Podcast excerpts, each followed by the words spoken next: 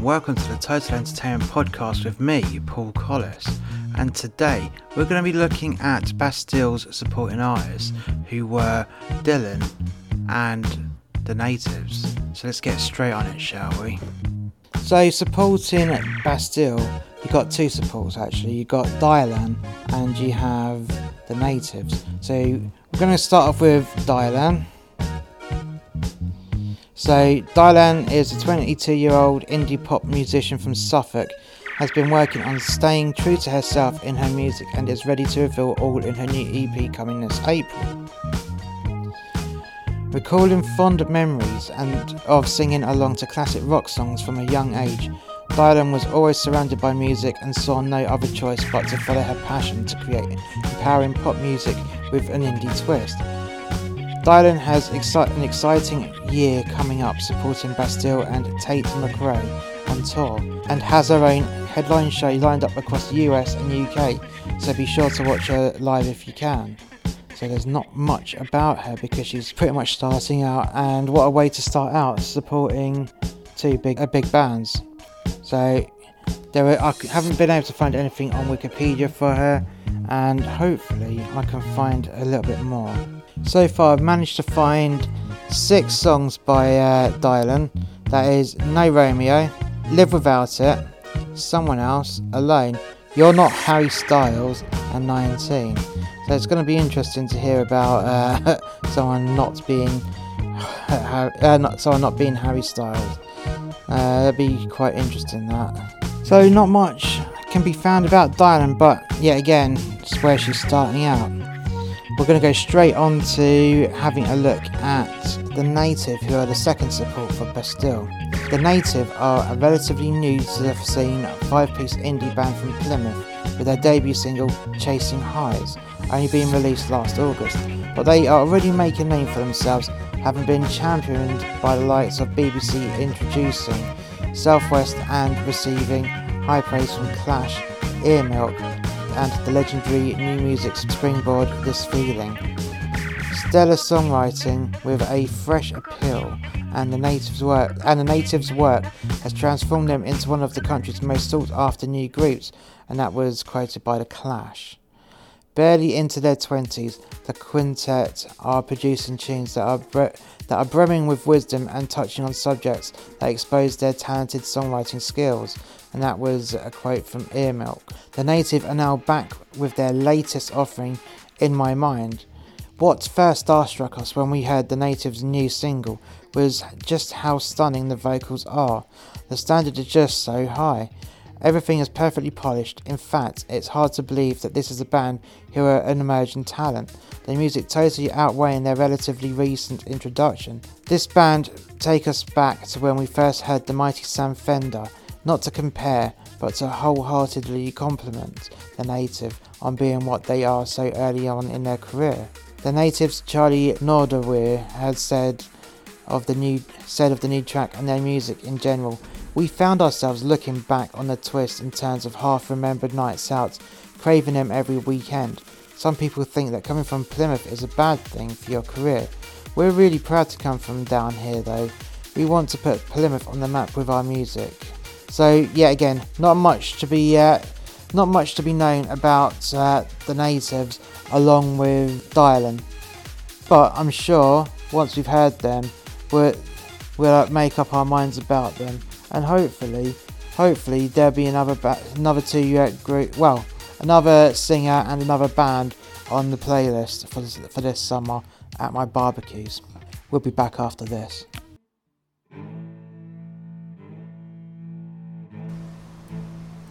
So not only does Master X Media have a series of podcasts, but we also have a series of books. The first book is actually two books, it's volume 1 and volume 2, of a tribute to working at sea. The best fiction is based on truth. This is a compilation of short stories, rants, and poems loosely based on the author's experience at working on a cruise ship. Some of these stories are based on actual events but highly exaggerated, whilst other stories are pure fiction.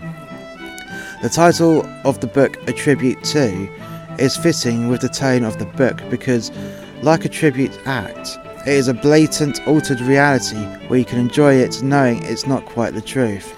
There are things with alcoholism which used to be highly prevalent within workers in the cruise industry, as well as stories with a sexual nature. So sit down, relax, and enjoy the ride of A Tribute to Working at Sea, Volumes 1 and 2. All of these books are available on Amazon and are available in paperback and on Kindle, and the links for all these books are in the description below.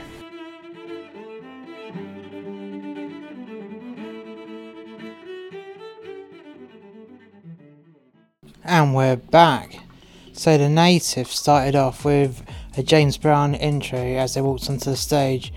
There's a smidge of face light from the LX1 movers and a Congo blue wash uh, backlighting them. And this whole and this state lasted for their entire set. So nothing much lighting wise in there other than a bit of face as I said the face light and the backlight. As they wanted to keep Bastille's lighting rig as top secret as possible. And how do you do that when it's all on show? You don't use it. okay, right. So the band was set extreme downstage, uh, which basically was the entire front lip of the of the uh, stage. They didn't have much depth to them because of the drum risers, and they were spread out across the whole stage. Although they did have one of the risers for their drums, and that was right, and that riser was stage right side of downstage. And there was also another drum riser opposite which was covered up because that was Dylan's sorry I pronounced that earlier on as Dylan. It's actually pronounced as Dylan. I just thought okay right maybe a uh, female artist with a bit of panache. But no it is actually pronounced Dylan so apologies to that anyways sound wise the native had a 22 carat sound mix. It was really, really clear, so much clarity within it, and uh, they definitely had a great sound engineer who did a job, who did the job really well. Especially with the massive PA system that they had, I was expecting to be a bit mobbed, but no, they weren't. It worked pretty well, pretty well indeed. And how were they at playing? Well, the skill level of the native was really impressive especially from a new band that's up and coming.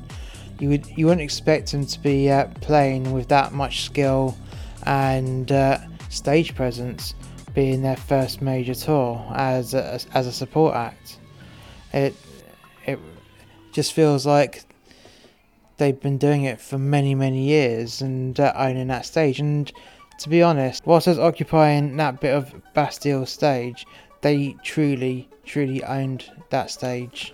Every member of the band can play their instruments very well, and the lead vocals were strong. I mean, very strong, especially from a young lad who uh, is relatively inexperienced in the grand scheme of things, but he was he had quite a powerful voice. So, how did the uh, audience react to the native? When they started, the audience had 48% capacity, which from an from an early set, that's not bad going. And as their set progressed and uh, it was getting more and more packed, the applause was getting louder and louder. But I have to say, the applause that they received uh, after their first song and even their second song, where it was still relatively quite empty, they were getting an applause as though it was 75% full.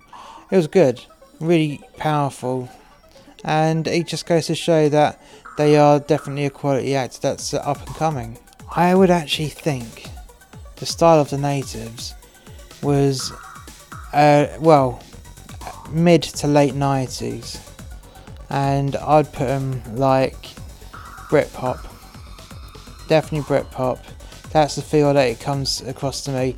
They may describe themselves as something else, but I would say they are definitely they definitely got a modern Britpop sound to them, which is not a bad thing. I, I like Britpop, you know. so to round things up, great sound, basic lighting because they're having to keep an open preset with all their with all the Bastille's kit, having to keep that all top secret, so it's not used.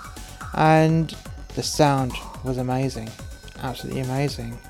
the native should definitely be proud of themselves. They really did well on their first biggest show that they've ever done. They've done other shows on this tour, but they had nowhere near this capacity, and they did pretty well for the first massive gig. They should be proud of themselves, they really should. We'll be back after this. A tribute to men that hate their jobs is a brutal but witty portrayal of working a job you hate. In this podcast, there are themes explored in which happy workers simply wouldn't understand unless they listened to these cautionary tales from a man that lost his ideal job because of the global pandemic. Be warned that this podcast contains strong, offensive language that some listeners may not want to hear. In addition, this podcast is definitely not recommended for younger audiences. The links for this is in the description below.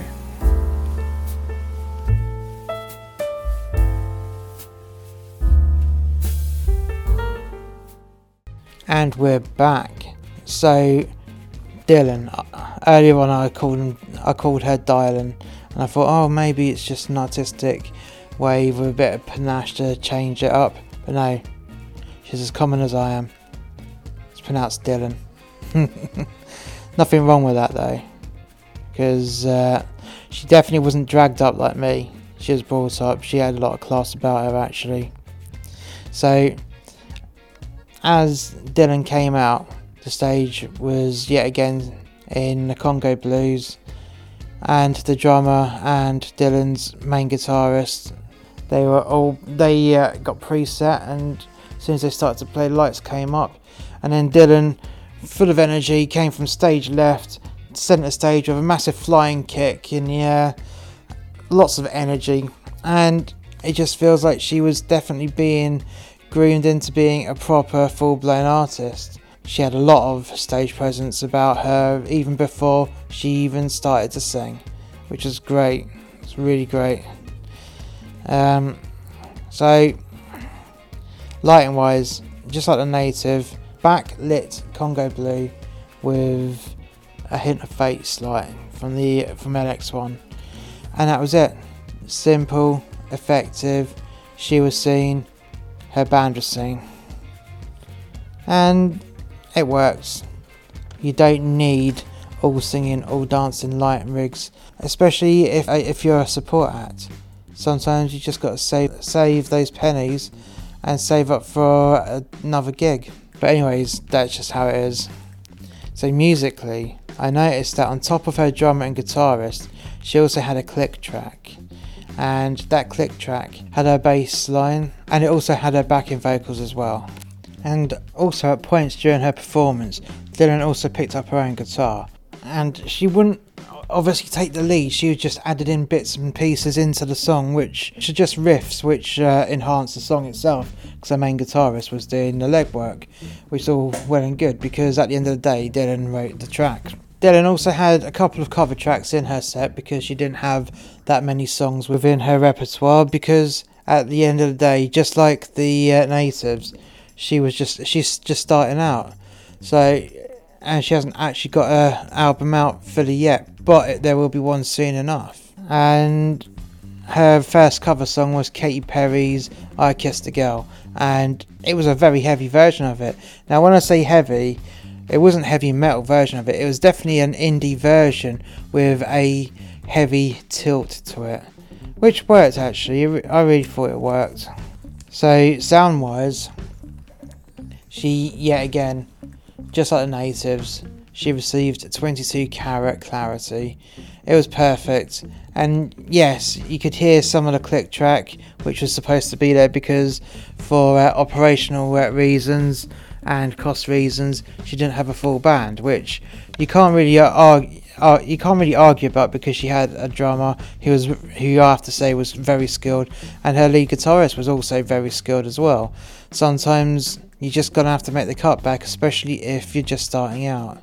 So, yeah, you got a click track with your bass and your backing vocals. Big deal. Most of it was played particularly live, and it was mixed into the actual live bits pretty well. I have to say, you wouldn't even notice that they were click tracks if you're a standard member of the audience who doesn't know much about the technology involved. Dylan's second cover was of Guns N' Roses' Paradise City, and she got the audience clapping along to it, which was really good to see actually. It's a good song, and yet again, with uh, that cover, you could hear bits that were obviously click tracked in, such as the uh, bass riff uh, and some of the BVs as well. But it did sound really good. She had a good spin on it, and then she segued into one of her own songs. At one point, I thought, "Oh, is she going to return return into Paradise City?" But no, she didn't.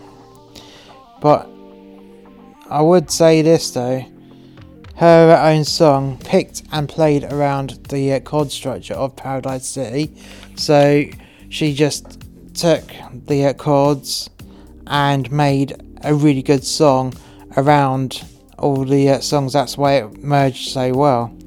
Very uh, talented musician. Not many people can do that, I have to say. You know, I actually think that this is definitely not the last time we'll hear from Dylan on this uh, podcast, as well as uh, within the Motorpoint Arena. I do feel that she will be uh, supporting other people in the future, and I also believe that at some point in the future, next two or three years, she might even headline her own show. She just needs more material, which is not a bad thing because she's quite literally just starting out. I mean, just not long starting out. And uh, she's made some great headway supporting a uh, band such as Bastille from being relatively new and undiscovered. So hopefully, by the end of this tour, she would have actually increased fans and uh, people searching her work. I'm sure you'll be able to find some of her songs on uh, YouTube. Uh, in fact, I would be uh, very dead set that she would have stuff on YouTube. Now, how did the audience react? Well, yet again, just like, just like the natives, they loved her. They really, really loved her, and she got some real good heavy applauses. And by the time she had finished her set, the venue was at 90% capacity, so she definitely got the full uh, works of the applause. She definitely did, and it was very well deserved. And I just, all I can do is hope that Dylan continue on as strong as she started. Thank you for listening to today's podcast. If you've enjoyed it, please hit like, subscribe, and share, and we will see you next time. Bye for now.